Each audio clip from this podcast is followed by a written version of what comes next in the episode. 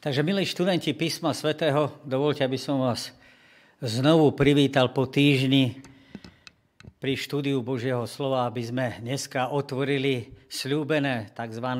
štvrté prikázanie v tých eh, nejakých tých protestantských eh, denomináciách. V katolickom a evangelickom je to tretie prikázanie. A eh, keďže minule sme ako si tak stručne prebehli otázkou desatora a povedali si význam jednotlivých prikázaní. Dneska sa chcem spolu s vami zamyslieť nad štvrtým prikázaním, ktoré je výnimočné vo vzťahu k ostatným desiatým prikázaniam. Nechcem povedať, že ostatné nie sú dôležité, ale výnimočné napríklad aj v tom, že budí najväčšiu polemiku medzi veriacimi ľuďmi, medzi kresťanmi. Zachovávať alebo nezachovávať štvrté prikázanie, ale dneska sa tejto téme chceme spoločne venovať tak vás prosím o trpezlivosť, prosím vás taktiež o to, aby ste dávali dobrý pozor. Po prípade nejaké otázky môžete napísať aj do, potom do komentáru a po prípade na moju adresu kucera.kucerová zavinač gmail.com a čo sa týka tejto témy, ale samozrejme môže sa to týkať aj tých prednášok, ktoré boli v minulosti, alebo ktoré sú ešte pred nami predošlej lekcii sme teda hovorili o tom, ako jednotlivé prikázania desatora chránia to najdôležitejšie, čo máme. To najcenejšie a najkrajšie, ktoré to, čo máme, a to sú vzťahy. Povedali sme si, že prvé štyri prikázania nám pripomínajú dôležité, pripomínajú dôležitosť toho, že nielen je dôležité to, koho uctievame, prvé prikázanie, ale že to druhé, tretie a štvrté nám ukazujú na spôsob, ako toho pravého Boha uctievame. Bohu totiž to môžeme, a to sme si hovorili aj minulé, slúžiť aj nesprávnym spôsobom. V tomto prípade sa k Bohu nepribližujeme v skutočnosti, ale naopak sa vzdialujeme od Neho. Hoci to môže vytvárať dojem toho, že sme blízko pri Bohu, v skutočnosti sme od Neho odišli. Chceme preto uvažovať spoločne o tom, do akej miery to súvisí, to uctievanie, to približovanie sa k Bohu so sobotou alebo so štvrtým prikázaním, so svetením soboty. Ako církev adventistov 7. dňa sme vo svete pravdepodobne najviac známi práve tým, že v 7. dňu týždňa z toho biblického počítania času, nie z toho kalendárneho, ako je to vo svete, teda toho 7. dňu týždňa, teda sobote, pripisujeme zvláštny význam. Treba ale podotknúť a povedať, že nie sme sami, ktorí vo svete zachovávame sobotu, nie sme ani dokonca prvými, ktorí to zachovával. Nemám teraz na mysli Izraelitov alebo len Židov, ktorí či v minulosti, v prítomnosti, ale aj v budúcnosti zachovávali sobotu, ale napríklad církev, ktorá, baptistická církev, 7. dňa, tak tiež svetí sobotu a v tých dejinách dokonca stadial to prišli, vyšli ľudia, ktorí našim priekopníkom o tomto rozprávali a naši priekopníci to študovali vo svetle písma svete a prijali to ako pravdu. Je faktom ale, že v rámci kresťanských denominácií a spoločenstiev sme najväčšou církvou, ktorá túto sobotu zachováva ako 7. deň, ktorý sa má svetiť. Skúsme sa spoločne pozrieť na to, aký je zmysel soboty. Sobota v prvom rade nás odkazuje k stvoreniu. Hovorí o tom, že je to pamiatka stvorenia. Prvú biblickú zmienku o 7. dni týždňa nachádzame totižto v správe o stvorení. Keď Pán Boh za 6 dní stvoril tento svet a jeho obyvateľov, napísaná správa znie, že si Pán Boh v tento deň od stvorenia odpočinul. A že dokonca tento deň požehnal, čiže dal mu niečo, z čoho plynú pre človeka určité benefity, ak to zachováva, a že ho posvetil. To znamená, že tento deň oddelil na náboženské účely. Takto boli dokončené nebesia aj zem i všetkých zástupy. 7. dňa Boh dokončil svoje dielo, ktoré konal a v 7. deň si Boh odpočinul od všetkého, čo utvoril. A tak pán Boh požehnal 7. deň a posvetil ho, lebo v tento deň Boh prestal vykonávať celé svoje stvoriteľské dielo, ktoré utvoril. Štvrté prikázanie označuje 7. deň ako sobotu. Pamätaj na deň sobotný, že ho máš svetiť. 6 dní budeš pracovať a konať všetku svoju prácu. 7. deň je však sobota pre hospodina tvojho Boha. Nebudeš konať žiadnu prácu ani ty, ani tvoj syn, ani tvoja dcera, ani tvoj sluha, ani tvoja služka, ani tvoje hovedo, ani cudzinec, ktorý je v tvojich bránach. Lebo Pán Boh za 6 dní utvoril nebo a zem, more a všetko, čo je v nich a v 7 deň odpočíval. Preto Pán Boh poženal sobotný deň a posvetil ho. Tu máme priamu reč Pána Boha. Tieto slova vychádzajú priamo z Božích úst a tieto slova, tento text je zaznamenaný Božím prstom do kamenných dosiek. Tento text nám objasňuje, ak máme problém pri stvorení, že je tam nie napísané priamo sobota, je tam len 7 deň a že ten 7 deň pri stvorení Pán Boh požehnal a posvetil, ale nie je tam priamo sloveso, pardon, slovo sobota, máme tam sloveso šabat, od čoho e, podstatné meno je odvodené, Jom Šabat, čo znamená deň sobotný, ale pri tom stvorení máme teda, že iba odpočíval, čo je to slovičko šabat. Tento text nám explicitne vysvetľuje a ukazuje, že Pán Boh je stvoriteľ a že Pán Boh týmto siedmým dňom jasne mienil sobotu. Skôr ako sa teda v rajskej záhrade objavil hriech, prví ľudia zachovávali 7. deň. Keďže bol človek stvorený v 6. dni, pán Boh mu požehnal e, tým, že ich oddal.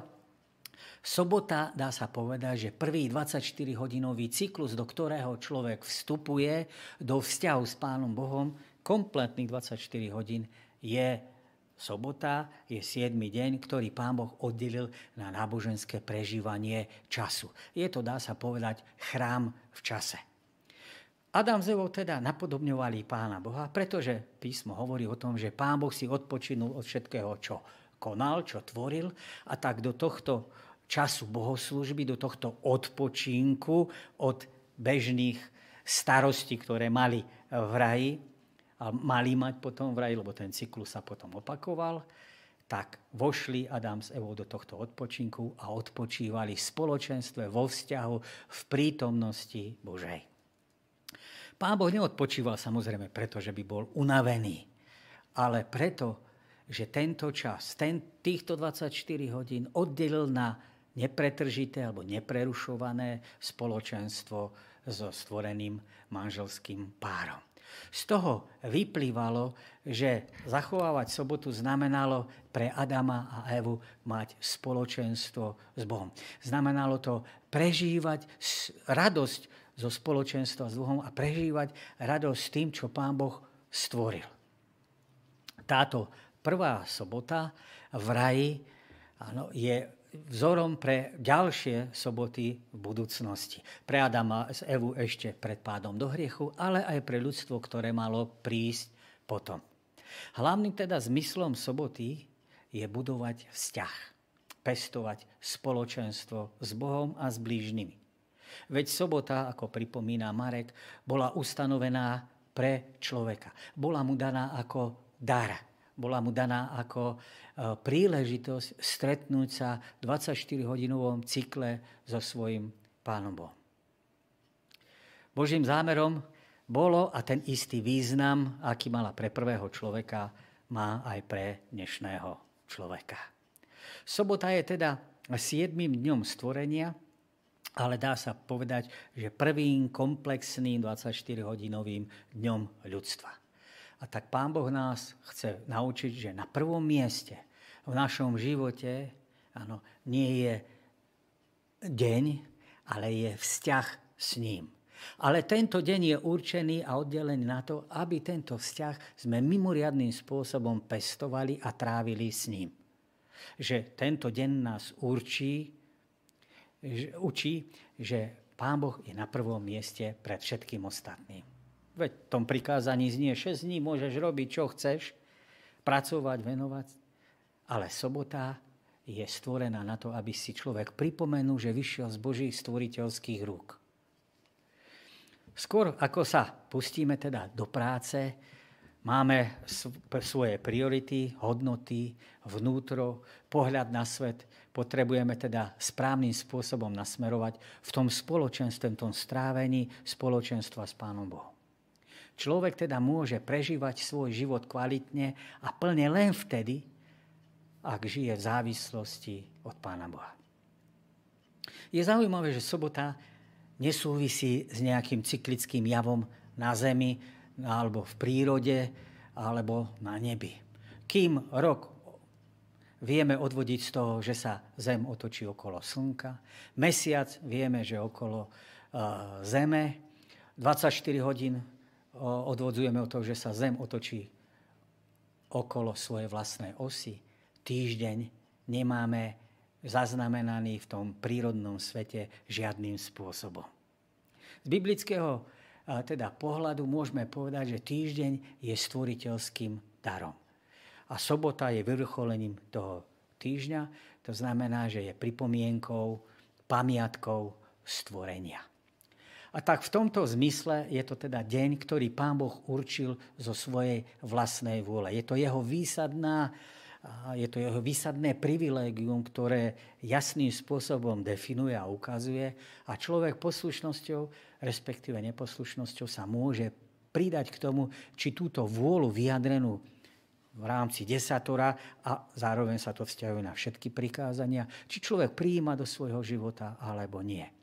Preto je pre nás dôležité, aby sme správnym spôsobom pochopili, čo tento deň predstavuje. Písmo svete nazýva sobotu tiež znamením Božieho ľudu. Dá sa povedať, že e, jej zachovávaním Božie deti vyznávajú, že Boh je stvoriteľom neba a zeme. Potom som videl iného aniela letieť stredom neba. Mal väčšie evanilium, aby ho zvestoval obyvateľom zeme, každému národu, kmeniu, jazyku a ľudu. Volal mohutným hlasom, Bojte sa Boha a vzdajte mu slávu, lebo prišla hodina jeho súdu. Kláňajte sa tomu, ktorý stvoril nebo, zem, more i pramenien vôd. Ten, kto pozná zjavenie Jána, vie, že táto skupina ľudí stojí v opozícii voči 13. kapitole. 13. kapitola predstavuje agentov, ktorí slúžia na strane toho odporcu, toho, ktorý bojuje proti Pánu Bohu, kdežto 14. kapitola predstaví ľudí, ktorí stoja na strane Pána Boha.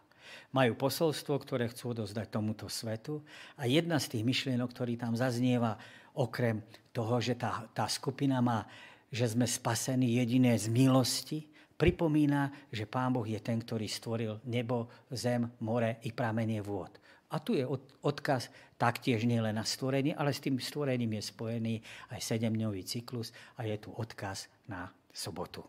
Sobota je teda univerzálne a stále všeobecne platné znamenie, ktoré nie je viazené na nejaké konkrétne miesto alebo na nejaký konkrétny národ. Dal som im svoje soboty, aby poznali, že sú, aby boli znamení medzi mnou a nimi. Aby poznali, že ja, hospodin, ich posvecujem. Svette moje soboty, ktoré budú znamení medzi mnou a vami, aby ste poznali, že ja som Pán Boh váš Boh. Ja som pán, hospodin, váš Boh. Všimnite si teda, že sú znamením. Všeobecné znamenie. Nie je to teda viazané na nejaké konkrétne miesto ani na národ. Tento text sa nevzťahuje len na Izraelitov, ale vzťahuje sa všeobecne na ľudstvo ako samotné. Zachovávanie soboty teda v skutočnosti nevyžaduje žiadne nejaké sveté miesto alebo dokonca svetiňu. Je to chrám v čase. To, že sa stretávame v nejakých alebo v kostoloch, to nám vytvára určitý priestor. Ale sobota nie je viazená na miesto alebo na svetiňu. Pán Boh nás teda vyzýva k duchovnej, modl- duchovnej bohoslužbe bez akýchkoľvek modiel. V duchu a v pravde. Zachovávanie teda soboty ako 7. dňa je v skutočnosti čin, ktorý pramení z poslušnej viery a je teda aj uznaním zo strany človeka, uznaním Božej zvrchovanosti nad nami. Ústavu vydal Pán Boh. V tejto otázke sa nedá teda diskutovať s Bohom, ktoré prikázanie platí a ktoré nie. Pán Boh zjavil svoju vôľu a ak človek príjima Krista ako svojho spasiteľa, poslušne príjima vyjadrenie jeho vôle. So sobotou sa stretávame nielen v zmysle toho stvoriteľského týždňa alebo pamiatky ako stvorenia, ale sobota je e, spomínaná v písme svetom aj ako pamiatka vykúpenia. Dá sa povedať, že pozorný písateľ e, písma svätého e, vníma a chápe, že štvrté prikázanie a desatora ukazuje, že zachovávanie soboty je jednou zo základných povinností a dokonca je to prednosť, výsada každého človeka. Ako výraz úcty vo vzťahu k Pánu Bohu sa vzdávame každodennej činnosti, ktorú sme vykonávali počas šiestich dní. Druhá Mojžišova, 20. kapitola, najznámejšie znenie desatora, nám to zdôvodňuje, že človek má napodobňovať to, čo robil Pán Boh. Že Pán Boh tento deň si odpočinul od svojho stvoriteľského dňa, od toho, čo robil 6 dní predtým, a že v tento deň má človek teda napodobniť toho Pána Boha. Zachovávanie soboty je teda vyjadrením viery v Boha ako stvoriteľa. A v 5. knihe Mojžišovej a v 5. kapitole máme ďalšie znenie, ďalšie znenie desatora, ktorá má malú diferenciáciu v otázke soboty. Kým v 2. Možišov 20. kapitole sobota bol odkaz smerom na stvorenie, v 5. knihe, v 5. Možišove v 5. kapitole Znenie to, tohto prikázania uvádza ako dôvod svetenia soboty to, že bol izraelský národ vykúpený z Egypta, z egyptského otroctva. To znamená, že Božia stvoriteľská a vykupiteľská činnosť si vzájomne neprotirečia.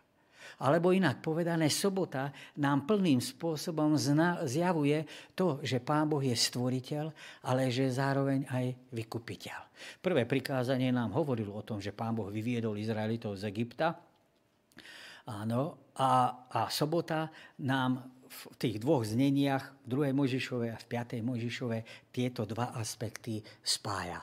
Predstavy Pána Boha ako stvoriteľa a ako vykupiteľa. Dá sa povedať, že to máme najplnší a najkrajší pohľad zo všetkých prikázaní na činnosť, na charakter samotného Boha. Človek, ktorý bol teda vyslobodený z útlaku a z otroctva, uvedomuje si, že podobne ako Izraelci, že ten, ktorý ho oslobodil, musí byť silnejší ako všetky mocnosti tohto sveta. Teda je to vesmírna bytosť, ktorú nazývame stvoriteľ. Inými slovami, osloboditeľ alebo vykupiteľ je stotožnený a totožný so stvoriteľom a Pán Boh je našim stvoriteľom aj vykupiteľom. Písmo Sveté v Novom zákone nám pripomína, že týmto vykupiteľom je Kristus, ale tiež nám pripomína, že aj On je stvoriteľom. Kristus nás vytrhol z tohto terajšieho zlého veku. Teda on je ten vysloboditeľ. Odpúšťa nám naše hriechy. Oslobodzuje nás od zákona hriechu a smrti. To znamená, zákona hriechu smrti si na nás robí, činí nárok to, že patríme jemu. Obvinuje z nás z toho, že sme prestúpili Boží zákon a sme synami a dcermi smrti. Kristus nás z tohto zákona, z tohto obvinenia oslobodzuje, očistuje, ale zároveň nás spod tohto obvinenia oslobodí, to znamená, že nás postaví do súladu s desatorom. Urobil nás Kristus tými, ktorí sú schopní mať podiel na údele svetých vo svetle. Alebo tiež nás vytrhol z moci tmy a preniesol do kráľovstva svojho milovaného syna. List Židom nám pripomína, že Kristus smrťou zničil toho, ktorý mal moc nad smrťou. To je z diabla, aby oslobodil tých, ktorí po celý život zotročoval strach pred smrťou. Vykúpenie má teda kozmické dôsledky. Kým Izraelitov motivoval k zachovávaniu zákona vysloboden z egyptského otroctva, motiváciou kresťana je vyslobodenie a vykúpenie z moci zla prostredníctvom Ježiša Krista. Hoci aj v tom starom zákone sa to dalo chápať a bolo to správne chápať, že vykúpenie z Egypta nemá len fyzický rozmer. Každý človek aj v starom zákone potreboval aj ten duchovný rozmer. A tak Egypt sa nestal symbolom len fyzického vykúpenia a oslobodenia, presnejšie povedané, ale zároveň aj toho duchovného. Egypt je teda symbol hriechu. A tak ľudia v starom zákone potrebovali vykúpenie a vyslobodenie rovnakým spôsobom ako ľudia v novom zákone. A tým, cez ktorého sa to uskutočnilo, ale tak tým bol Ježiš Kristus. Sobota teda sa stáva symbolom oslobodenia z akéhokoľvek otrostva, akékoľvek formy poroby. Je to znamenie, že kresťan je novým stvorením. Vykúpenie je teda novým aktom, novým činom Božej stvoriteľskej moci. Sobota je nielen znamením Božej pôvodnej stvoriteľskej aktivity, ktoré výsledkom sú nejaké nebesia a nejaká zem. Ale zároveň je znamením toho, že tá istá moc a ten istý, ktorý stojí za tou mocou, no, mení hriešnika na nové stvorenie. Sobota, teda vykúpenie a stvorenie tiež odkazujú na dve stránky jednej tej istej mince. Ak sme boli vykúpení, to znamená, ak sme boli ospravedlení z hriechu, tak sme zároveň posvetení, to znamená, sme pretvorení na pôvodný Boží obraz.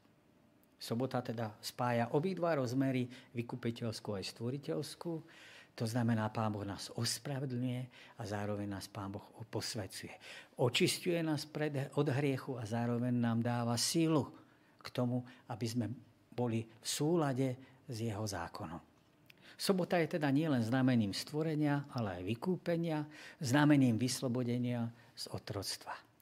A tak pre kresťana sa sobota stáva zmysluplnou len vtedy, ak znamenia stvorenia ak znamenie stvorenia sveta je súčasne znamením toho, že sa stal novým stvorením.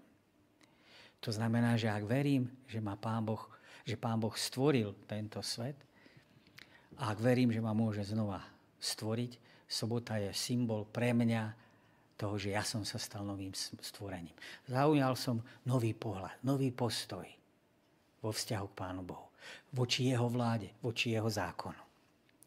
Stáva sa sobota vyznaním nášho vykúpenia, toho, že tej Božej zvrchovanosti nad nami a nad našej závislosti ako stvorené bytosti od hospodina.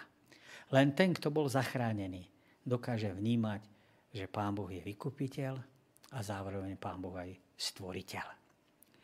Sobotu teda nebude takýto človek pokladať za prostriedok spásy, za nástroj, cez ktorý keď mu bude poslušný, bude človek spasený.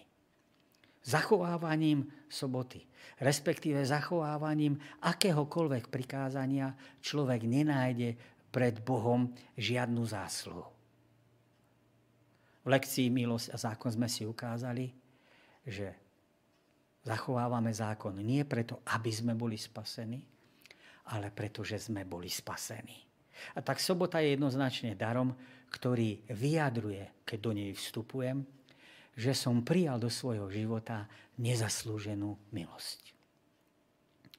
A tak vo svete, kde panuje a existuje chaos, zlo, kresťan, ktorý svetí sobotu, vyznáva, že Boh je stvoriteľom a zvrchovaným pánom nad všetkým a že ho Kristus oslobodil od pánstva zla že Kristus sa stal v jeho živote stvoriteľom aj vykupiteľom a že priznáva, že celý vesmír riadí Boh lásky, ktorý vedie tie dejiny od niekam zase niekam, nejakému zmysluplnému cieľu.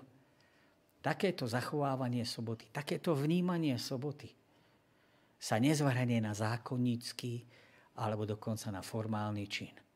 Pretože v tej sobote musíme vidieť toho, kto za tým stojí. Čo pre nás spravil. Vtedy má tá sobota plný význam. Sobota v písme svetom je označená tiež ako skúšobný kameň vzťahu. Nepochybujem o tom, nepochybujeme o tom, že vnútorný vzťah človeka sa musí nejakým určitým spôsobom prejaviť najavo. Alebo navonok. Z Biblie vieme, že Pán Boh v priebehu dejín používal rôzne spôsoby a metódy, aby zjavil človeku jeho zmýšľanie. Aby inak povedané človeka vyskúšal. Aby sa ten skrytý vzťah človeka k Bohu prejavil naplno. Pre tých, ktorí Boží zákon poznajú, sa zákon stáva meradlom, ktoré ukazuje, do akej miery si Pána Boha vážim a do akej miery som ochotný stotožniť sa s princípmi, ktoré dal. Manžel hovorí manželke, drahá, ja ťa tak veľmi milujem. A manželka sa opýta, myslíš to naozaj vážne? Áno, smrteľne vážne. Tak mi umíriat. Tak som to nemyslel. To znamená, že ak vyjadrujeme lásku vo vzťahu k Pánu Bohu, ak mu vyznávame, že ho milujeme a máme problém plniť jeho prikázania, to je jedno, ktoré, nezabiješ, neukradneš, alebo pamätaj na deň sobotný.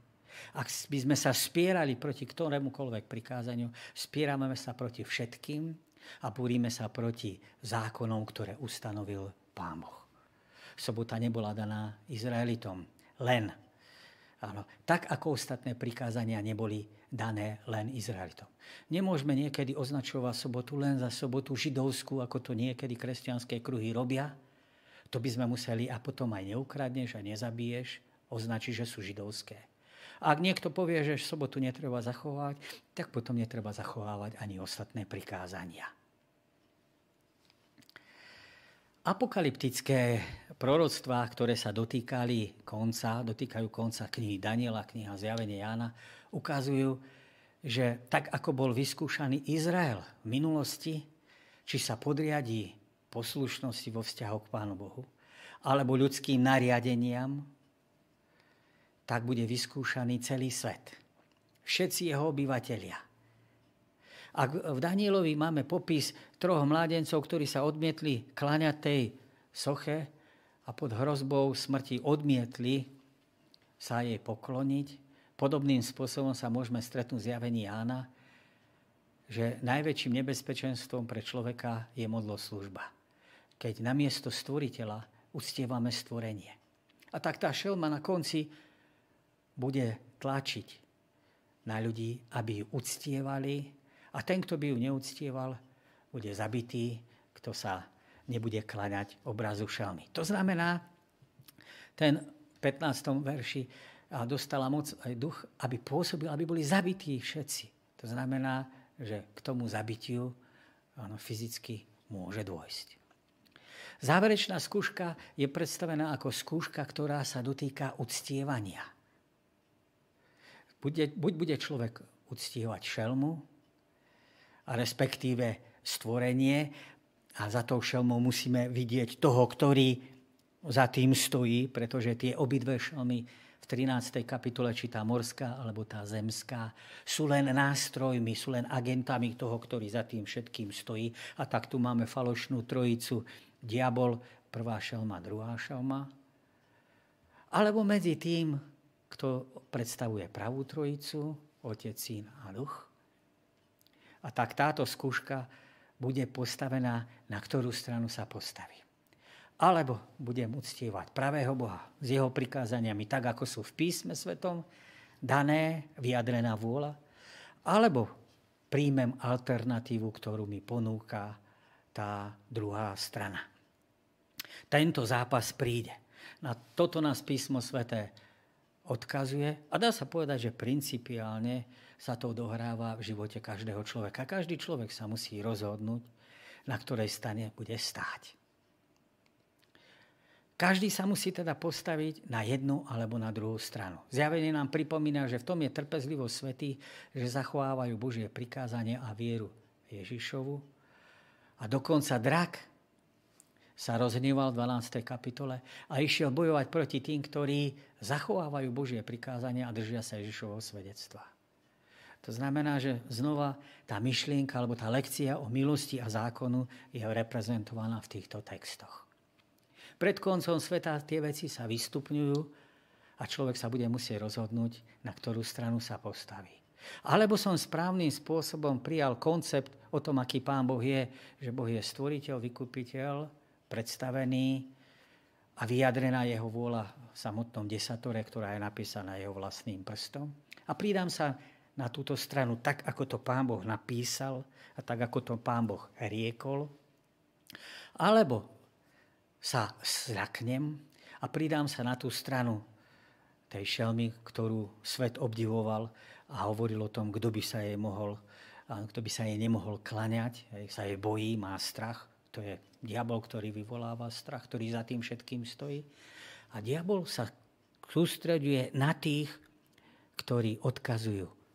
Z milosti sme spasení a sme vedení k tomu, aby sme poslúchali desatoro v plnosti, aké je. Z knihy zjavenia teda vieme, že sa to bude stýkať uctievania. To znamená, kým Matúš 25. kapitola nám hovorí o tom, že ľudia dodržiavali tú druhú dosku zákona, áno, vzťah k blížnemu, koho sme navštívili, koho sme ošetrili, koho sme podali vodu, to je ten etický rozmer. Zjavenie Jána nám pridá ten rozmer uctievania, to znamená, že sa to bude dotýkať prvej dosky zákona. Prikázania na druhej doske uznávajú všetci rozumní ľudia za logické, užitočné a správne. Dokonca aj tí, ktorí Boha popierajú, ktorí Neho neveria, súhlasia, že s rešpektovaním prikázaní druhej dosky to je správne, aj keď to môžu robiť z rôznych pohnutok. Dokonca právo, rímske právo je založené práve na druhej doske zákona. Pretože sobota sa nedotýka alebo netýka ničoho viditeľného, ani ničoho hmatateľného, dá sa povedať, že je ideálnym skúšobným kameňom vzťahu. Predstavme si, že Pán Boh by oddelil veľký krásny kameň, ktorý by požehnal a posvetil ako znamenie svojej stvoriteľskej moci. K nemu by prichádzali ľudia z celého sveta, nejaký čas, o nejaký čas by ho začali ozdobovať, prejavovať posvetnú úctu. Nakoniec dokonca by sa mohlo stať, že by sa mu začali kláňať a uctievali by ho na miesto Pána Boha. Možno by sa niekto pokúsil aj niečo z neho si odštiepiť, aby ho mohol človek stále pri sebe nosiť. Aj keď by mali možno dojem z toho, že toto je prejav skutočného náboženstva, alebo že je to prejav ich náboženstva, v skutočnosti je to prejav modlárstva. Kedykoľvek sa človek snaží zmocniť Pána Boha nejakým spôsobom, v nejakým predstavách, zmení ho na modlu.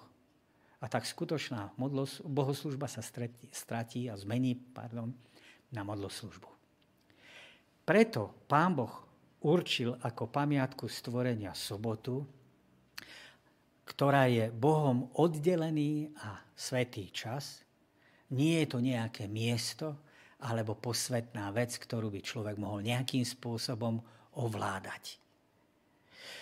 Keď Biblia nazýva prvýkrát 7. deň sobotou, to je 2. Mojžišova, nie v 20. kapitole, ale v 16. kapitole, zdôrazňuje pritom potrebu správnej odpovede človeka na ňu a zároveň skúšobný charakter tohto dňa. A on im povedal, to je to, čo prikázal pán. Zajtra je deň odpočinku, sveta sobota pánova. Čo máte piec, upečte. Čo mienite uvariť, uvarte. Ostatné, čo zostane, odložte a uschovajte na zajtra. I riekol hospodin Mojžišovi, ja vám zošlem, hľa ako dáš, vám dám chlieb z neba, ľud nech vychádza a denne zbiera, koľko potrebuje, aby som ho vyskúšal. Všimnite si, aby som ho vyskúšal, či bude chodiť podľa môjho zákona, alebo nie. Tým, že dal Pán Boh Izraelitom na púšti mannu, nie len, že ich nasítil a naplnil ich duchovné potreby a pripomenul, ale pripomenul, pamätaj, im význa, význam dňa odpočinku, soboty, ktorí v egyptskom otroctve stratili zo zreteľa. Ľudstvo totiž to pamiatku soboty, tí, ktorí slúžili Pánu Bohu, si niesli od stvorenia. Keď sa dostali do Egypta, na mnohé veci pozabudli, na mnohé základné atribúty o tom, aký je Pán Boh a to, ako vyžaduje, aby sme ho uctievali, na to tiež zabudli. Preto Pán Boh im mnohé veci potrebuje akoby reštartovať, obnoviť, aby správnym spôsobom zaujali správny vzťah vo vzťahu k Pánu Bohu. Celých 40 rokov, deň čo deň, týždeň čo týždeň, uskutočnil Pán Boh s mannou tri zázraky. V piatok spadlo dvojnásobné množstvo manny. V sobotu manna nepadala a manna, ktorú si v piatok odložili na sobotu, sa áno, z piatka na sobotu sa neskazila, kým manna, ktorú si odkladali v ktorýkoľvek iný deň týždňa, ščervivela a zosmradla. Týmto spôsobom pán Boh izraelskému národu vštepoval ľuďom závažnosť, svetosť a význam tohto prikázania. Keď niektorí z ľudu vyšli zbierať aj 7. deň, povedal pán Boh Mojžišovi, dokedy sa budú zdráhať zachovávať moje prikázania a moje zákony.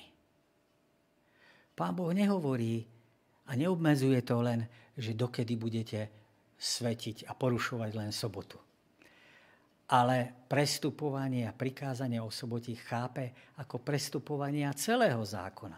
Ako vonkajší prejav vnútorného nesprávneho nastavenia voči nemu samotnému. S porušovaním sobotu porušujeme celý Boží zákon. Takisto to platí aj vo vzťahu k ostatným prikázaniam. Význam soboty je ešte viac zdôraznený tým, že písmo sveté ju označuje ako pečať zmluvy. Podľa Jeremiáša áno, a Izajaša je zachovávanie sobotného prikázania prejavom vernosti celému zákonu. Jeremiáš 17, 19 až 27, Izajaš 56 až 4. Ale ja som vybral Jakuba, veď keby niekto zachoval celý zákon a prestúpil by ho v jednom prikázaní, previnil by sa proti všetkým. Aby sme videli, že to není zväz len starého zákona, ale aj nového zákona. Zbúra proti Pánu Bohu je vždy zbúra spojená s modlárstvom. Vernosť pravému Bohu je základom všetkých cností. Kedykoľvek človek Pána Boha odsúva, dáva stranou, tak nevyhnutne na jeho miesto prichádzajú nejakí božikovia. A platí to aj opačne. Ak dáme Pánu Bohu vo svojom živote to správne miesto, tak tí mali božikovia idú bokom, sa stratia. To sme si povedali, že v tom prvom prikázaní, ak ja, Pán Boh tvojim, sa stanem tvojim Bohom, tak iných bohov už nemáš. Teda ak svoj vzťah s Bohom a stvoriteľom a vykupiteľom naplno prežívame, modlárstvo, pokušenie uctívať iných božikov pre nás nie je priťažlivé. Božie posolstvo varovné zo zjavenia 14. kapitoly predstavuje Boha ako stvoriteľa. A tiež predstavuje ako Boha, ktorý je vykupiteľom. Je tam výstraha pred tým, ano, aby sme sa klaňali Babylonu, ktorý opája náukou, teda národy vínom, čo je náuka svojho smilstva. A je tam výstraha, že keď sa bude človek klaňať šelme a jej obrazu, a príjme znak na svoje čelo alebo na ruku, to znamená, že bude konať, ako tá šelma hovorí, a bude myslieť, ako tá šelma. To znamená, bude jej podobná. V 14. kapitole máme tých prvých veršov, že tí, ktorí stoja na strane Božej, majú na čelách meno svojho otca a meno baránkové. To znamená, že konajú, teda myslia a zároveň teda aj konajú ako Kristus, ako Pán Boh. Sú tu dve skupiny ľudí. Jedni sú chovaní jedným spôsobom, druhí sú označení druhým spôsobom. Jedni konajú podľa Božej vôle, viera v Krista a Bož- desatoro, alebo Božie prikázania a tí druhí konajú podľa označenia šelmy, ktorá sa búri proti autorite Božej. Stvorenie a vykúpenie pre nás sú teda ochranou pred modloslužbou. Skutočná bohoslužba znamená podriadiť sa a uznať sa tomu, ktorý jediný môže človeka vykúpiť aj spasiť. Teda aj stvoriť. Ano, vykúpiť aj stvoriť. Sobota je dôležitá, pretože ukazuje na základ. Odkazuje na základ, z ktorého vyznieva alebo vyviera to správne uctievanie Pána Boha a správna poslušnosť. Vedomie toho, že sme stvorené bytosti. A že tento príkaz prichádza z autority, ktorá je dávaná Pánom Bohom. Písmo svete nám ukazuje, a človek si položí otázku, ako máme svetiť sobotu. A my sme už niektorý text aj prečítali. Zajtra je deň odpočinku, sveta sobota pánova. Čo máte piecť, upečte, čo máte uvariť, uvárte ostatného. Čo zostane, odložte a uschovajte na zajtra. 6 dní budete konať svoju prácu, 7 deň je sobotou, áno, so svetým zhromaždením, vtedy nebudete konať žiadnu prácu, to je pánova sobota, odpočinov vo všetkých vašich bydliskách. Sobota v prvom rade nie je vieroučný článok. Sobota je v prvom rade skúsenosť, zážitok. Aby človek prežil to požehnanie, ten potenciál soboty, ktorý, to požehnanie, ktoré v tej sobote je ukryté, tak potrebuje do nej vstúpiť a potrebuje človek ju prežiť. A v tomto teda vidíme nádherným spôsobom prepojenú teológiu alebo teóriu a prax. Plnšie chápanie toho, čo sobota znamená, pre nás obohatí náš zážitok až vtedy, keď ju zachovávame. Správne teda zachovávanie, správny postup vo vzťahu k Pánu Bohu a k dňu, ktorý určil na odpočinok nám pomáha lepšie pochopiť jej zmysel. Ak v sobotu môj svetý deň odvrátiš nohy od konania toho, čo sa ti páči, ak v sobotu budeš volať rozkošou, ak hospodinov svetý deň bude tvojou slávou a budeš ho sláviť tak, že sa nevydáš na svoje cesty, že nebudeš konať, čo sa ti páči a viesť plané reči, nájdeš rozkoš v Pánu Bohu. Umožním ti vznášať sa nad výšinami zeme a nasytím ťa dedictvom tvojho oca Jakoba, lebo hospodinové ústa prehovorili. Prežívať svetosť soboty v našej súčasnej spoločnosti nie je jednoduché. V dnešnom svete nie je nič sveté. Podľa kalendára ľudského sú všetky dni úplne rovnaké a vzájomne zameniteľné. Biblia však pripomína, že nie každý čas je úplne rovnaký určitý čas Pán Boh posvetil, oddelil. Je vymedzený a je svetý. S Božou prítomnosťou v ňom. Vytvára teda tak zvláš- tú zvláštnu prítomnosť, príležitosť okúsiť Božiu prítomnosť. Dalším znakom modernej doby je, že dneska ľudia chápu víkend ako čas, kedy si môžu robiť, čo chcú. Aby sami seba nejakým spôsobom uspokojili, aby uskutočňovali svoje záľuby. Príležitosť je to dobehnúť to, čo sa v týždni nestihlo, rýchle životné tempo. A tento egocentrický, antropocentrický, to znamená zameraný na človeka pohľad, je v priamom rozpore s teocentrickým kontext, konceptom soboty zameraním na Pána Boha. Na konanie vo vzťahu k nemu a zároveň na svojho blížneho. Prikázanie hovorí jasne.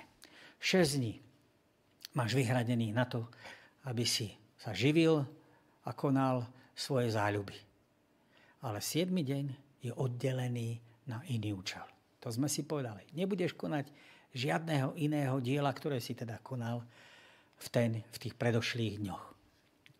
To znamená, že sobota nie je určená na to, aby sme si zabezpečovali svoje živobytie alebo zvyšovali svoju životnú úroveň.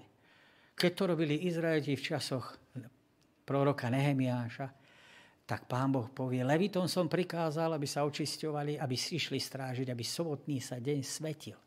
Pán Boh jasným spôsobom definuje a stanuje a povie a zatvorí tie brána, brány v 19.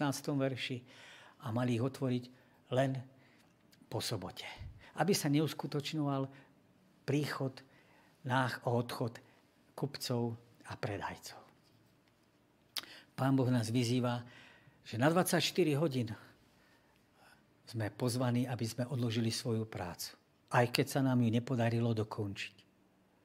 Tým nás chce naučiť, že najdôležitejšie v živote nie je to, čo robíme my, ale ten, kto sa s nami v tento deň chce stretnúť. Prichádza k nám so svojím požehnaním. Zachovávaním soboty teda vyznávam, že ma nespasí to, čo robím ja, ale to, čo robí Pán Boh. Spasenie teda nie je výsledkom mojich skutkov a môjho snaženia, ale prijatia toho, čo pre mňa na kríži vykonal Pán Boh.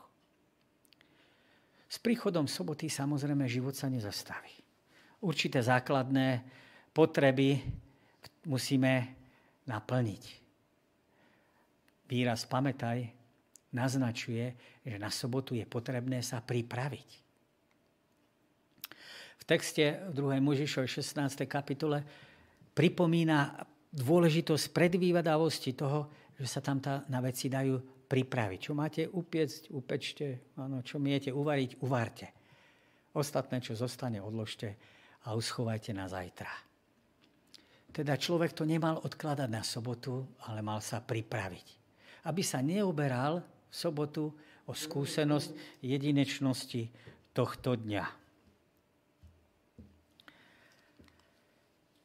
Porovnaním veršov z prvej knihy Mojžišovej, z prvej kapitoly, 5. 2. kapitola 5. verša, 3. Mojžišovej 23, 32, Lukáš 23, 54 a 56, zistíme, že podľa biblického počítania sa deň začínal západom slnka.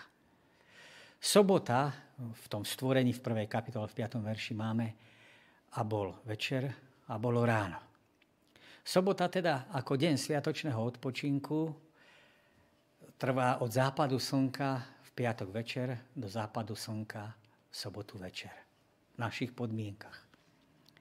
Pretože človek je tvor spoločenský, potrebuje ľudí, tak v 3. Možišovej 23. kapitole a v 3. verši hovorí o potrebnú, potrebe sa stretnúť.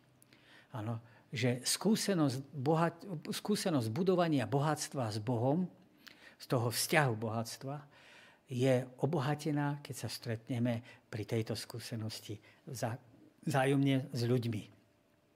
Spoločenský aspekt nášho náboženstva je dôležitejší dôležitý v tom, že čím sme bližšie k Bohu, zároveň sme bližšie jeden k druhému. Veľkou prekážkou sveteniu soboty, áno, správnemu sveteniu soboty je negatívny pohľad na sobotu. Nemali by sme sa zamerať v prvom rade na to v sobotu, čo mám robiť a čo nemám robiť. Ale skôr na to, čo môžeme urobiť preto, aby sobota aby naša skúsenosť so sobotou bola čo najbohatšia a najplnšia. V sobote by sme mali teda pristupovať ako nádejné príležitosti a nie ako neradosnej povinnosti. Nesledovať legalisticky, zákonicky, to áno, to nie. Pán Boh určité veci vymedzuje a hovorí, ale v prvom rade vidieť a pripraviť sa vnútorne na stretnutie so svojím pánom a so svojimi blížnymi. Otázku týkajúceho zachovania sa tohto dňa ľudia často začínajú slovami. Čo je na tom zlé, keď? Keď sa budeme snažiť vždy určiť presnú hranicu, čo áno a čo nie, čo sa smie a čo nesmie, stane sa, že sobota alebo to prežívanie soboty bude ochudobnené. Zďaleka sme potom nepochopili pravý význam zmyslu soboty.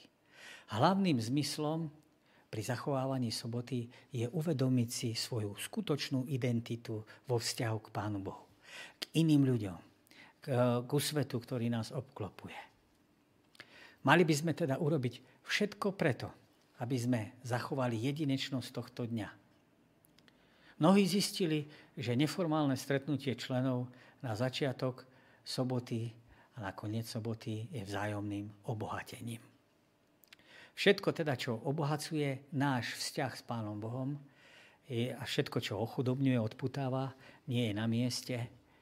To znamená, to, čo obohacuje, je správne a to, čo ochudobnenie, čítanie e, svetskej literatúry, sledovania rôznych programov, ktoré nesúvisia s Bohom samotný, športové prenosy, príprava zložitého jedla. To je všetko to, čo ochudobňuje. To sme mali možnosť uskutočňovať zvyšných 6 dní. Zmysluplne svetenie soboty nepríde náhodou.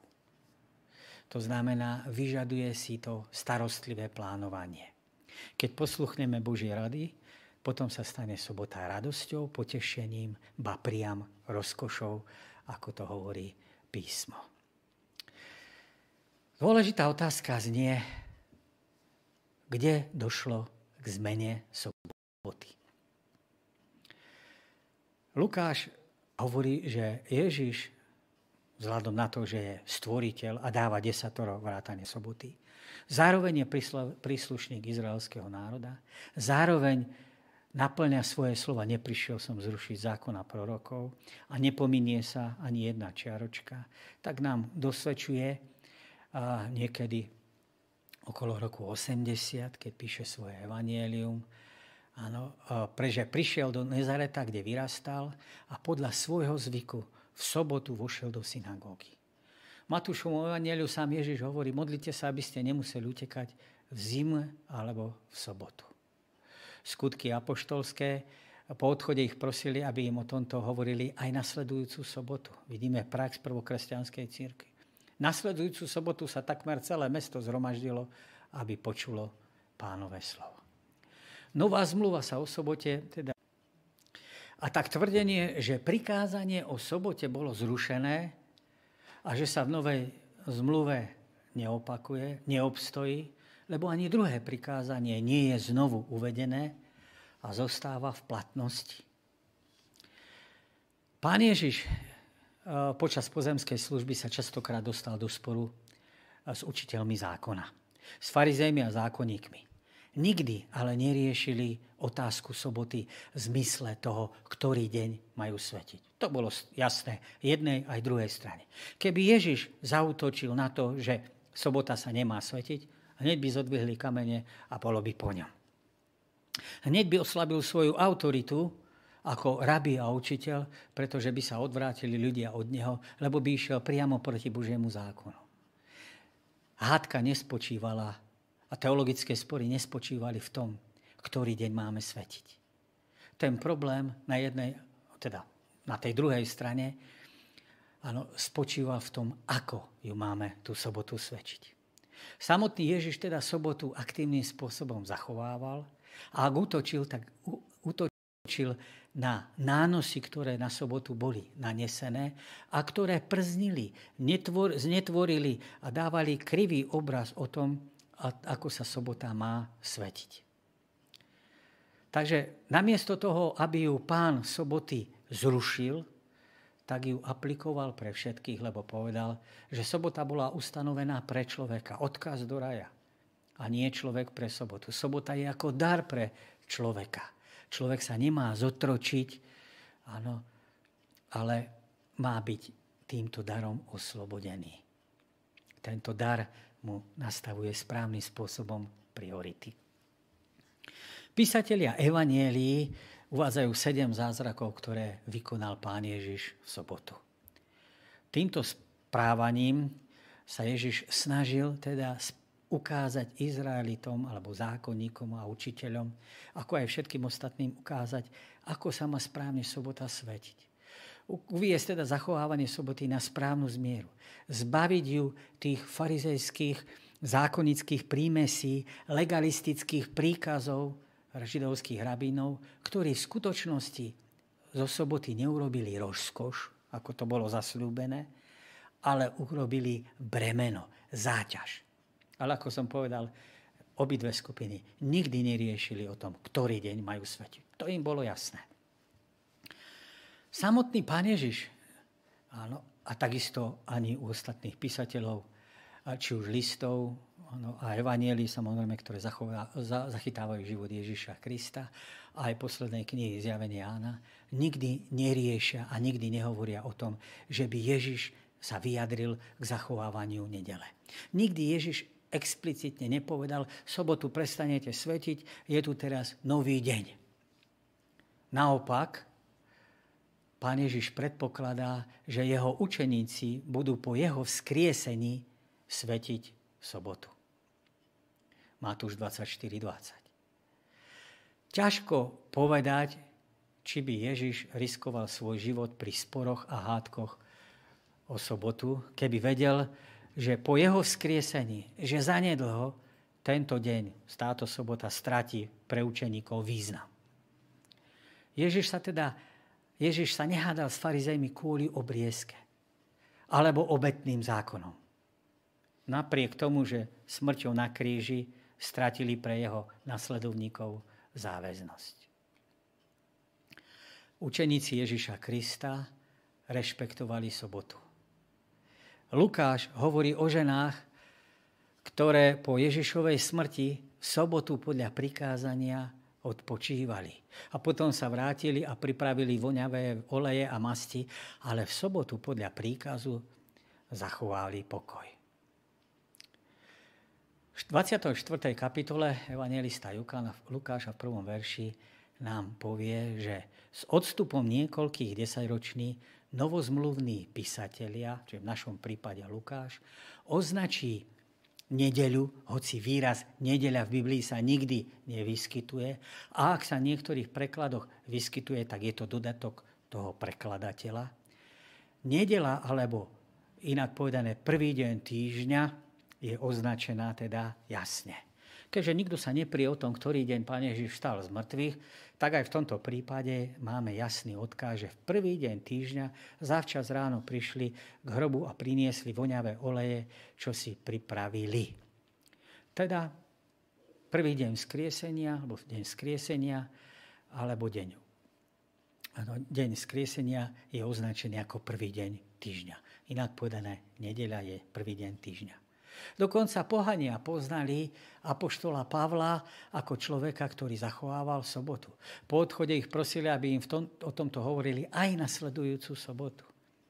Keď sa zhromaždenie rozišlo mnoho židov a náboženských prozelitov, to znamená ľudí, ktorí sa pridali k židovstvu, k, z, pohan, pohanov, sprevádzalo Pavla a Barnabáša. Oni sa s nimi rozprávali a pozbudzovali, aby vytrvali Božej milosti. Aj keď sa dalo evangelizovať aj v iný deň týždňa, Pavel zámerným spôsobom káže sobotu, aby aj pohanom ukázal záväznosť tohto prikázania, tohto dňa pred všetkými, ktorí sa pripojili ku kresťanskej cirkvi. Židia v Jeruzaleme boli dobre informovaní o Pavlových aktivitách na misijnej ceste. A predsa tí, ktorí sa pridali ku kresťanstvu, nikdy Pavlovi nevyčítali, že prestúpil prikázanie o sobote. Že by bol kázal niečo iné. Keby, Ježi, pardon, keby Pavol učil prvých kresťanov zachovávať nedeľu, nemohol by sa brániť slovami skutky, v skutkoch 24.14. Priznávam sa ti však k tomu, že slúžim Bohu svojich otcov podľa zásad učenia, ktoré nazývajú sektou, že verím všetkému, čo je napísané v zákone a prorokoch. Židia v tom spore, v tom obvinení, v ktorom sa Pavol ocitá, by mu to pripomenuli. Aby mu povedali, že ten zákon, to desatoro, učí inak a veľmi jasne by mu toto vytkli. Najlepším argumentom pre svetenie soboty v apoštolskej cirkvi je skutočnosť, že v Novej zmluve nie je žiadnej zmienky o zmene bohoslužobného dňa. Musíme si uvedomiť, že prví kresťania boli z radou židov. Títo židvodokresťania tzv. boli tí, ktorí boli vychovávaní k úcte k sobotnému odpočinku. Zachovávali sobotu. Keby nastala nejakým spôsobom zmena, keby nastal drastický rozchod s tým, na čo boli doteraz zvyknutí, tak by to vymenal, vy, vyvolalo ostré polemiky, výmeny názorov, tak ako to bolo v prípade obriezky. Keď Apoštol Pavel napíše, že obriezka od určitého času teda bola naplnením a skončila, vyvolá tým polemiku a musí sa obhajovať vo svojich listoch. Keby došlo, a to bola obriezka súčasť ceremoniálneho zákona, a ceremoniálny zákon, sme si povedali, bol napísané, aj keď to boli pokyny Bože, napísané Možišom, napísané jeho rukou a vložené vedľa truhly zmluvy. Kým desatoro bolo napísané prstom Božím a vložené do truhly zmluvy, akú polemiku, aký zápas, aký boj by vyvolalo to, keby apoštol Pavel alebo apoštolovia viedli k tomu, tak priatelia, sobota neplatí, ideme tu zachovávať iný deň. To by sme o ničom, ten asi, tie listy asi by o ničom inom neboli. Problém, to, že problém soboty sa nikde nerieši, svedčí, že prvokresťanská církev, čiže doba apoštolská, túto problematiku vôbec nerieši. Nenachádzame v písme svetom zmienku o tom, alebo príkaz o tom, že by sme mali svetiť iný deň ako sobotu. Žiaden iný deň písme svetom, ani v starom, ani v novom zákone, nie je explicitne, jasne, rukolapne označený ako ten, ktorý je svetý a oddelený na náboženský účel. Podľa písma svätého teda nenachádzame zmienku, že by to urobil Ježiš, ani že by to urobili jeho apoštoli, že by to teda jasným spôsobom zaznamenalo, že tento deň sa nejakým spôsobom zmenil. Ak väčšina kresťanov považuje dnes za bohoslužobný deň, nedeľu, je prirodzené položiť si otázku, kedy a kde, akým spôsobom došlo k tejto zmene. Z hľadiska histórie, z hľadiska štúdia histórie a biblických dejín E, teda písma svätého a samozrejme tých dejín prvokresťanskej cirkvi, máme možnosť vidieť, že posun od soboty k nedeli sa nedial nárazom. Ale dial sa postupne. A mal rôzne príčiny. Prvé správy o tom, že kresťania zachovávali nedeľu ako týždenný deň odpočinku, pochádzajú z druhej polovice druhého storočia, teda asi 60 rokov po smrti apoštolov. A to len z určitých miest, z Ríma a z Alexandrie. Existuje, existujú však dôkazy, že väčšina kresťanov ešte vo 4. a v 5. storočí považovala sobotu za zvláštny deň. Svedčí o tom, že zmena teda neprebiehala náhle, ale bola výsledkom dlhodobého procesu. Jeden z tých historikov prvokresťanskej církvy zaznamenal myšlienku toho, že je zvykom, že sa tie zbory po celej ríši schádzajú na bohoslužbu, bohoslužobný deň v sobotu, len v Ríme a v Alexandrii to robia iným spôsobom.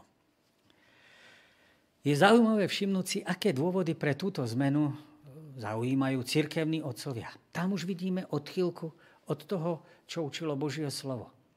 Uvádzajú, že v prvý deň týždňa bolo stvorené svetlo. Justin Martin. Čo je pravda, nikto sa nehádá, že prvý deň týždňa svetlo nebolo stvorené. Ale písmo sveta nikde nehovorí, že tento deň týždňa má nahradiť ten siedmy. Takýto príkaz neprichádza. Že mm, napríklad Barnabáš hovorí o tom, že 8. deň áno, týždňa je nedeľa a že tento deň Kristus bol skriesený. Áno, nikto sa neprieči o tom, že Kristus nebol v nedeľu vzkriesený. Pohanské, pohania poznali pomenovanie dní. Židia nie. Židia mali pre pomenovanie dní len označenie radové, prvý deň, druhý deň, tretí deň, štvrtý deň, áno, a len pre sobotu mali názov.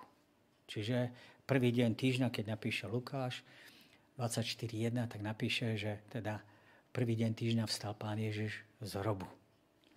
Nová zmluva však hovorí a pripomína ako opozíciu voči výroku predtým uvedenému, čo sa týka vzkriesenia, že pripomienkou vzkriesenia je krst. Alebo neviete, že všetci, ktorí sme boli pokrstení v Krista, boli sme pokrstení v jeho smrť? Krstom sme teda spolu s ním pochovaní, aby sme tak, ako bol slávou Otca vzkriesený z mŕtvych, Kristus, aj my sme kráčali v novote života. Odkaz teda na skriesenie je krst. Nie prvý deň týždňa. Okrem toho Barnabáš tvrdí, že 7. deň sa nedá zachovávať. Ireneus nám píše, že 7. deň nie je potrebné svetiť, lebo každý deň je svetý. A Tertulian z 3. storočia hovorí, že 7. deň nemusíme zachovávať, pretože zachovávame nedeľu. Vidíme odklon od toho, čo robila prvoapoštolská církev a od toho, čo robili potom tí, ktorí prichádzajú neskôr. Tí majú toho narováši ešte aj iné, ale o tom nebudeme dneska sa baviť.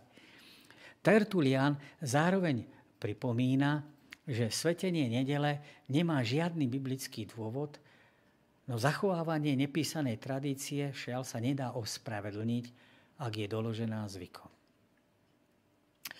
Je pozorovodné teda, že žiadny písateľ 2. alebo 3. storočia necituje žiaden biblický text. Necituje biblický text, aby podporil zachovávanie nedele na miesto soboty.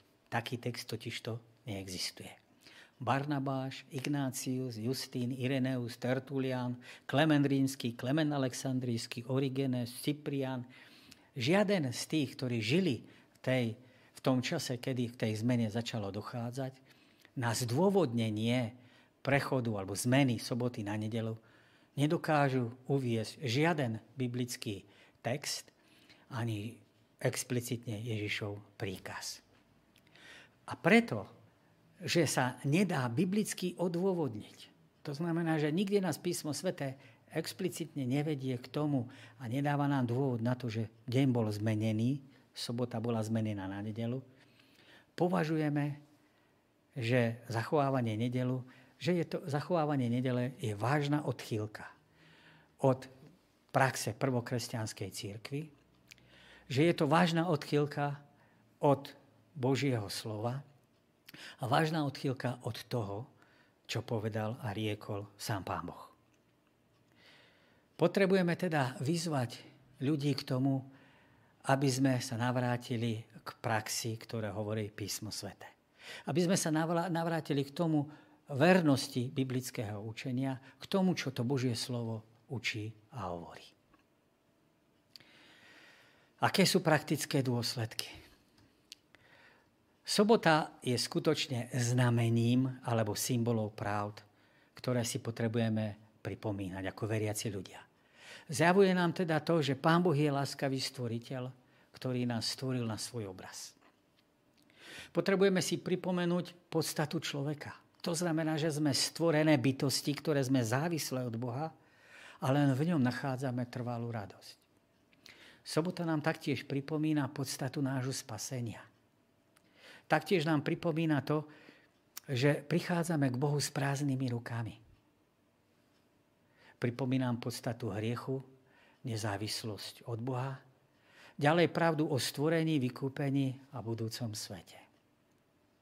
O nedostatočnosti vecí, o nadradenosti času nad priestorom a o dôležitosti uctievania Pána Boha. Sobota nás teda učí vypnúť, nebyť v stálej alebo neustálej činnosti, nezamerať sa len na to, čo robím má v sebe teda obsiahnutý relaxačný, protistresový náboj. Pomáha nám teda aj okrem iného učiť umeniu odpočívať. Kým zvieratá žijú len v prítomnosti, bez výčitiek, čo sa týka minulosti a nádeje, čo sa týka budúcnosti, človek takýto tvor nie je. Pamätá si minulosť, očakáva budúcnosť a žije v prítomnosti. A tak sobota nám pripomína význam každého časového úseku. To, že sme boli niekde stvorení, pripomína nám Boží akt minulosti, súčasnosti toho, že sobota je stále platným, platnou súčasťou desatora a taktiež budúcnosti, že sobota je prezvesť, alebo sobota odkazuje na vykúpenie, ktoré sme dosiahli v Kristovi a znova ju budeme zachovávať na novej zemi. Poukazuje na to teda, že sme Božím stvorením. Ukazuje na význam práce, odpočinku a bohoslužby v prítomnosti a súčasne upriamuje pozornosť našu na obnovu rajských podmienok. V budúcnosti pri druhom príchode Ježiša Krista. Sobota bola, je a aj bude vo vzťahu k tejto planéte. Dáva teda nám odpoveď samotná sobota na tri základné otázky, ktoré trápili ľudstvo. Odkiaľ pochádzam? To znamená, sobota ukazuje, že som vyšiel zo stvoriteľových rúk. Prečo som tu? Ano, aby som žil na slávu Božiu. A sobota odkazuje týmto spôsobom. A kam spejem? To znamená, že očakávam príchod Božieho kráľovstva, jeho kráľa a jeho slávy. Učí ma teda, že som dieťaťom milujúceho nebeského Otca, ktorý sa chce podeliť a rozdeliť o radosť, pretože stvoril človeka. Učí ma tiež, že zmyslom života je spoločenstvo s Bohom. A tým aj zároveň obnova Božieho obrazu vo mne, ktorý hriech porušil. A tak jedného dňa bude opäť obnovené rajské spoločenstvo s Bohom a zavládne trvalý pokoj. Táto obnova nie je závislá od môjho konania, ale od stvoriteľsko-vykupiteľskej moci Božej. Každá nová sobota pribúda teda zábudlivému hriešníkovi, čo potrebuje vedieť najviac. Kto je Pán Boh? Kto je On? Aký je pôvod všetkého? Aký cieľ má toto všetko? A ako tento cieľ dosiahnuť? Sobota je teda Božím darom pre celé ľudstvo nebolo dané izraelskému národu, nebola daná izraelskému národu, čisto len izraelskému národu, pretože Adam z Evo predstavujú prarodičov. Namiesto toho teda, aby sme sa v samolúbosti chválili tým, čo robíme alebo nerobíme, sme pozvaní k tomu, aby sme prežili radosť, ktorú nám Pán Boh v sobote ponúka a aby sme sa rozdelili to, čo sme v tej sobote, tou radosťou, s tým spoločenstvom s Bohom dostali. Chcem vám poďakovať za pozornosť. Aj keď v nadpise znie výkladové poznámky, prešli sme si toho dosť. A pre tých, ktorí by chceli túto prednášku ukončiť v tomto bode, áno, v, tejto, v tejto časovej osi, tak vám ďakujem za pozornosť, že ste si vypočuli dôležitú prednášku a že budete o nej premýšľať. Pre tých, ktorí chcú ešte pokračovať, mám pripravený ešte pár slajdov. Tie sa budú týkať dôležitých vecí, ktoré mnohí kresťania, alebo textov, ktoré mnohí kresťania používajú v argumentácii proti sobote. A tak ja sa pokúsim v, tom, v tých výkladových poznámkach poukázať na niektoré veci, ktoré áno, podľa môjho teologického chápania sú nesprávne, častokrát interpretované, vytrhnuté z kontextu, alebo je im prisudzovaná úplne iná teologická rovina. Takže pre tých, ktorí ste, budete pokračovať, ktorí ste sa rozhodli ešte chvíľku to so mnou vydržať, budem rád, keď budeme premyšľať aj o niek- niektorými vecami navyše. Skôr ako písmo pripomína prvú udalosť ľudských dejín, hovorí teda o ustanovení soboty. V prvej stvoriteľskej správe, alebo prvej správe o stvorení je predstavený Pán Boh ako Elohim. Toto meno sa vzťahuje na Boha, ktorý je Bohom celého vesmíru. Nie len Bohom Izraela, ako to máme, keď máme to Adunaj, potom od tej druhej kapitoly. Sobota, keď je daná a 7. deň je daný, tak Pán Boh dáva sobotu celému ľudstvu. To znamená, že tí, ktorí chcú tvrdiť, že sobota je pre kresťanov, teda chcú tvrdiť, že kresťaná nie je záväzná pre kresťanov, musia napadnúť a musia spochybniť jej pôvod z raja. A dokazovať, že sobota je len židovské ustanovenie, ktoré platilo len pre tento národ. Biblia nikde ale nehovorí, že tento pamätník by bol zavedený stáročia alebo tisíročia po udalosti, ktorú mal pripomínať. A tak, ako som povedal, áno, písmo sveté v rámci toho desatora by nikdy neurčuje, že ostatné prikázania sú dané len pre Izraelitov. Tak ako to vnímajú, že aj sobota je len pre Izraelitov. Častokrát je teda útok a tak vedený smerom, že sobota je pre Židov, ale ostatné prikázania sú platné aj pre nás. To je absolútne v rozpore s konceptom desatora samotného. Ak je sobota pamätníkom stvorenia. Potom musí fungovať, existovať, začať od udalosti, na ktorú poukazuje. Páscha, ktorá sa začala svetiť alebo vykonávať od vyvedenia z Egypta a, a potom e, postavili Izraeliti na brehu Jordana 12 kameňov, keď prekročili napríklad prekročenie. Večera pánova je ustanovená v predvečer Ježišovej smrti. Všetko má svoj začiatok. Sobota odkazuje jednoducho do raja. Rajský pôvod soboty jej dáva morálnu podstatu a univerzálnu platnosť. Nemôžeme ju teda označiť ako ceremoniálnu záležitosť, teda niečo, čo platilo len v určitom čase a na určitom mieste. Sobota teda nie je židovská, ale ako hovorí prikázania, je to sobota hospodina tvojho Boha. Nepatrí nejakému národu. Nepatrí určitým ľuďom. Patrí Pánu Bohu. Prikázanie nehovorí, že 6 dní budeš pracovať, ale jeden deň je sobota hospodina tvojho Boha. Ale je napísané, že 6 dní budeš pracovať, ale 7 deň je sobota hospodina tvojho Boha. V Novej zmluve sa nachádza asi 8 textov, ktorých sa spomína prvý deň týždňa.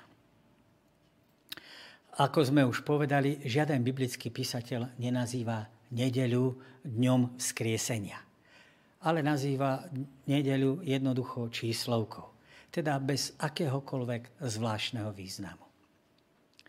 Jeden z týchto 8 textov hovorí, že Ježiš vstal z mŕtvych prvého dňa týždňa.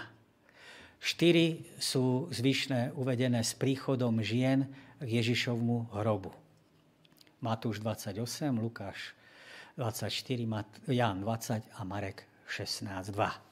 V prvý deň týždňa, skoro ráno, po východe, prišli, po východe slnka prišli k hrobu Lukáš a v prvý deň týždňa zavčas ráno prišli k hrobu a priniesli voňavé oleje a masti, ktoré si pripravili. A Lukáš nám zaznamenáva dôležitú poznámku, ale potom sa vrátili, teda v piatok si to pripravili, nakúpili, v prípravný deň, Lukáš to označí, pripravili voňavé oleje a masti, ale v sobotu, všimnite si, áno, pripomína Lukáš 10 ročia po tejto udalosti, ale v sobotu podľa prikázania zachovávali pokoj. Zachovávali teda to prikázanie.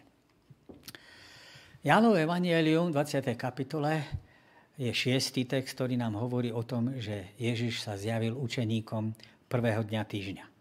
V prvý deň vzkriesenia. Učeníci sa nezhromaždili preto, aby toto vzkriesenie oslavovali. Nezhromaždili sa teda, aby a, hoci by to tam niek- niektorí teológovia radi videli. A oni vo mŕtvych stanie v tejto situácii ešte ani neveria. Im sa to zdá nereálne. A keď im ženy zvestujú, že pán stal, tak im to neveria. Boli zhromaždení za zamknutými dverami, lebo sa báli židovských vodcov národa. Že keď došlo na Ježiša, teraz dôjde aj na nich. O zmrtvých staní v ich chápaní ešte nie pamiatky alebo nie reči. Siedmy text sa nachádza v liste Korintianom, prvom liste Korintianom 16. kapitula 2. verši.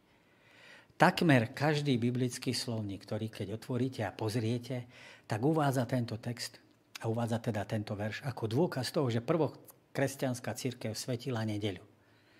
Musíme podotknúť žiaľ, že prianie je otcom myšlienky. Pozrime sa na to, ako ten správny preklad toho textu znie. A teraz chcem pochváliť bratov katolíkov za to, že to preložili tak, ako to bolo.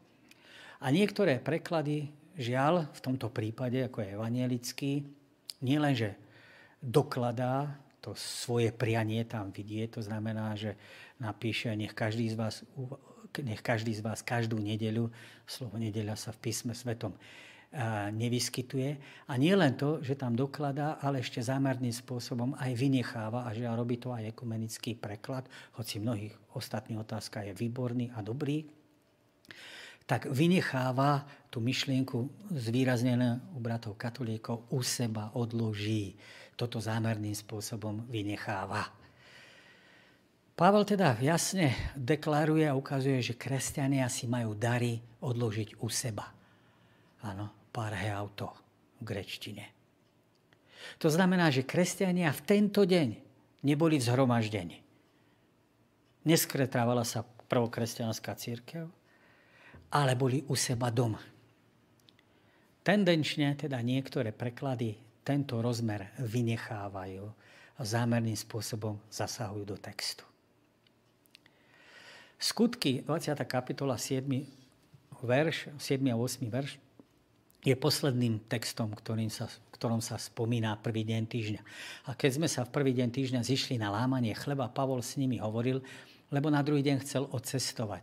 A pretiahol reč až do polnoci. V hornej sieni, kde sme boli zhromaždení, bolo mnoho lám.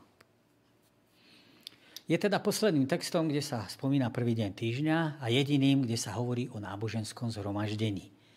Je jasné z toho textu, že sa náboženská udalosť, alebo teda, že tá, to stretnutie, presnejšie povedané, sa konalo večer. Dôvodom, prečo sa ale stretli, je, že Pavol sa s nimi chcel rozlúčiť. Mal odísť. A Lukáš tento príbeh uvádza aj preto, že Pavol v tomto príbehu skrie si Eutycha. V knihe Skutkoch 20 eh, a 21 Lukáš používa 13 chronologických údajov. Keďže autorom obidvoch spisov je Lukáš, tak používa, ak by sme uvažovali, že Lukáš používa židovské počítanie, čo je pravdepodobne, čiže od eh, západu slnka do západu slnka, tak zhromaždenie sa konalo v sobotu večer keď sa vrátim k tomu, tak je tam napísané, že v prvý deň týždňa sa zišli na lámanie chleba. Ak používa, čo je pravdepodobne Lukáš židovské počítanie času, prvý deň týždňa v židovskom chápaní bola nedela. To znamená, že v sobotu večer, keď zapadlo slnko o 7, približne vtedy zapadá v Izraeli, tak začínala nedeľa. Bol večer a bolo ráno. Čiže sobota skončila západom slnka a začínal večerom ďalším začínal nový deň týždňa. Zhromaždenie sa teda konalo v sobotu večer podľa nášho chápania, ale to nedokazuje nič o zachovávaní nedele. Zišli sa preto, lebo Pavol sa s nimi chce rozlúčiť. Ak by sa konalo v nedelu večer, čiže nie po západe slnka v sobotu, ale až o 24 hodín neskôr, Sotva môžeme túto príležitostnú večernú pobožnosť zvolanú kvôli rozlúčke s Pavlom považovať za dôkaz pravidelnej bohoslužby v nedeľu ráno. Žiadny iný text neschádza, e, o schádzaní sa kresťanov sa v Biblii nevyskytuje. Nehovorí teda, že by kresťania sa v nedeľu pravidelným spôsobom schádzali. V zjavení Jána prvej kapitole a 10. verši kresťania pokladajú za dôkaz, že nedeľa sa v biblických e, dobách považovala za deň pánov. To, že takto sa stalo o niekoľko storočí neskôr, čo je pravda, sa nedokazuje pravdivosť tohto tvrdenia v dobe Apoštola Jána. Je pravdou, že v druhom storočí sa týmto termínom označovala veľkonočná nedeľa. Na nedeľu ako samotnú bol tento termín aplikovaný oveľa neskôr. Písmo by sme nemali ale vykladať tradíciou, ale Božím slovom. Písmo svete jasne ukazuje, že tento deň si Pán Boh oddelil. Trikrát to máme zdôraznené v textoch 2. Možišovej 20. kapitole 18. až 8. až 11. verši, Marek 2, 27 a 28, Izajáš 58 a 13. Niektorí by chceli považovať napríklad v, list, v liste Galatianom 4. kapitole v 10. verši odsúdenie, že sobotu nemáme svetiť. Predovšetkým si treba uvedomiť, že kontext tohto verša sa netýka desatora. Podobne Kološanom 2.16 a Rímanom 14.5.6. Galatianom totižto ten text nespomína sobotu ale dni, ku ktorým sa pohania znovu vracali. A teraz nie otázka. Zachovávali azda títo pohania pred svojim obrátením sobotu? Nie. Ak mal Pavol na mysli konkrétny deň, prečo nepoužil jednoznačné slovo, ale všeobecné označenia dní? Rímanom 14. kapitola 21. verš hovorí o asketických skupinách, ktoré spájajú svoje konanie, svoje teda jedenie v tomto prípade s určitými dňami. A v konkrétne pôstne dni zrejme odmietali niektoré druhy jedla a pitia. Mesité jedlá a víno. To znamená, ešte keď sa vrátim k Rímanom 14. kapitol, keď si to človek pozrie, Apoštol Pavel tam nerieši otázku svetenia soboty. Ale problematika skôr, ktorý deň pôsny, jedni považovali, že postiť sa majú vtedy, druhí považovali, že postiť sa majú vtedy. A tak Apoštol Pavel im napíše, keď si myslíš, že sa máš postiť vtedy, OK. Keď si myslíš ty, že sa máš postiť vtedy a niektoré veci sa zdržiavať, to je tvoja osobná vec.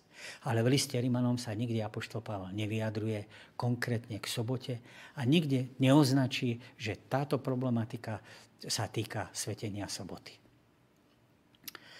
Zo 60 nomozmluvných textov o sobote je Kološanom 2.16 jediným miestom, kde je zmienka o sobote v negatívnom zmysle. Tento text ale varuje pred zákonickým zachovávaním sviatkov, novmesiacov a sobot. Apoštol Pavel tu nemá na mysli sobotu v jej rajskej podobe, ale v prekrútenom židovskom zmysle spolu s ľudskými ustanoveniami, ktoré sú napojené na astrológiu a spájané s uctievaním anielov. Tento verš je teda proti určitému, ale nie proti každému dodržiavaniu soboty. To znamená, že tí ľudia si vytvorili vlastnú predstavu o tom, ako sobotu dodržiavať, ktorú spájali s uctievaním anielov, uctievaním rôznych stvorených vecí, teda s astrológiou. A apoštol Pavel sa voči tomuto vymedzuje. Text v Kološanom nehovorí o tom, že sobota bola zrušená. A vôbec nezakazuje jej zachovávanie. Podobne ako Pavel nezakazuje a neruší jedenie a pitie celkové. Ale Pavol varuje pred tými, ktorí súdia, posudzujú, kritizujú a odsudzujú veriaci kvôli robeniu, jedeniu, dotýkaniu sa vecí, ktoré sú len ľudskými príkazmi a učením a svojvoľnou nábožnou poníženosťou a tríznením svojho vlastného tela. Tento text nemôžeme teda stiahnuť na štvrté prikázanie, pretože za A. Slovo zákon, nomos, ani slovo prikázania, entoles, sa v kliste Kološanom nenachádza a nehovorí sa tu teda o Božom zákone, o desatore, a o štvrtom prikázaní. Pavel tu mierí na filozofiu a na prázdne klamy, ktoré sú spojené s uctievaním anielov, živlami sveta a s asketizmom, ktorý sa viazal na jedenie a pitie. Neznam, to znamená, že tu vôbec nehovorí o niečom, čo má božský pôvod v raji. Text, a to si pozriete vo väčšine komentárov, odsudzuje tzv. koloskú heréziu. To znamená, že tí ľudia sa upeli na niečo, čo ich odkláňalo od skutočného významu písma svätého a od skutočného významu soboty samotnej. Text odsudzuje koloskú heréziu, ale neodsudzuje každé jedenie, pitie, jedenie a pitie a zachovávanie soboty.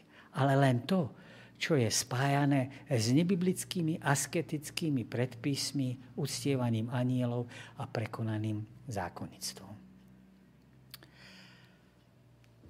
Za piaté, je nesprávne tvrdiť, že rímsky cisár Konštantín vo 4. storočí zmenil zachovávanie soboty na nedele. Nedela sa svetila už predtým a sobota ešte stáročia potom.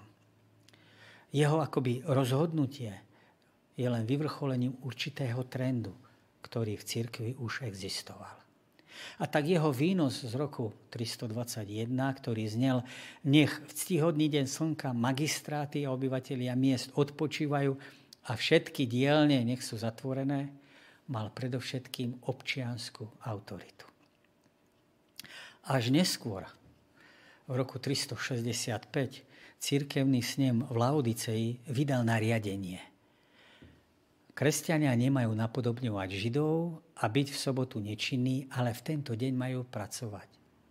Deň pánov, teda v tomto prípade nedeľu, si však majú kresťania ctiť, zvlášť a pokiaľ možné nepracovať. Toto je ale 4. storočie. Sobota pre nás má tiež eschatologický charakter. Keď ju správne zachovávame, môžeme okúšať predchuť toho, čo príde. V zhodne tohto života sa môžeme zastaviť. A v zárodku toho, čo raz v plnosti budeme prežívať, môžeme okúšať to, čo budeme prežívať v, budúcej, v Božom kráľovstve. A tak podobne, ako sa starý Izrael na ceste do pozemského Kánánu každý siedmy deň zastavil, aby v sobotu oslavoval svojho Boha, tak aj my na ceste do toho Kanánu, do ktorého putujeme, sa môžeme každú sobotu zastaviť, aby sme v Kristovi našli a prežili pravý odpočinok, ktorý v plnej miere okúsime až na Novej zemi. List Židom, 4. kapitola od 1. do 11. verša, nás oslobodzuje od pokuse odpočinúci alebo spasiť sa ma vlastnými skutkami.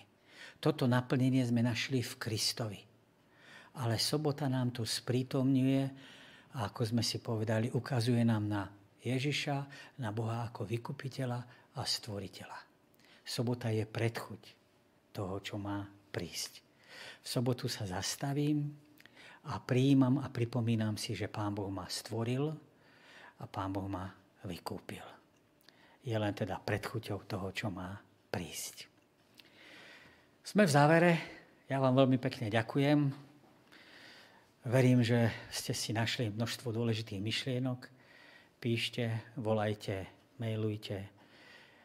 Ak máte ďalšie otázky, som vám v dispozícii. Toto bola téma, ktorá je možno pre mnohých prvá téma, ako spracovaním, ako ju počuli. Je témou, ktorá vyzýva k zamysleniu a dôležitá je, aby sme prekopali to, čo Božie slovo učí. Ak sme boli učení doteraz nejak inak, porovnajme to s tým, čo sme počuli, porovnajme to s tým, čo Božie slovo učí, nechajme sa usvedčiť Božím slovom. A vyjadrime svoju vieru vernosťou vo vzťahu k Pánu Bohu to, čo Pán Boh riekol, to, čo Pán Boh napísal, to, čo Pán Boh nariadil. Ďakujem vám za pozornosť a o týždeň do počutia. Dovidenia.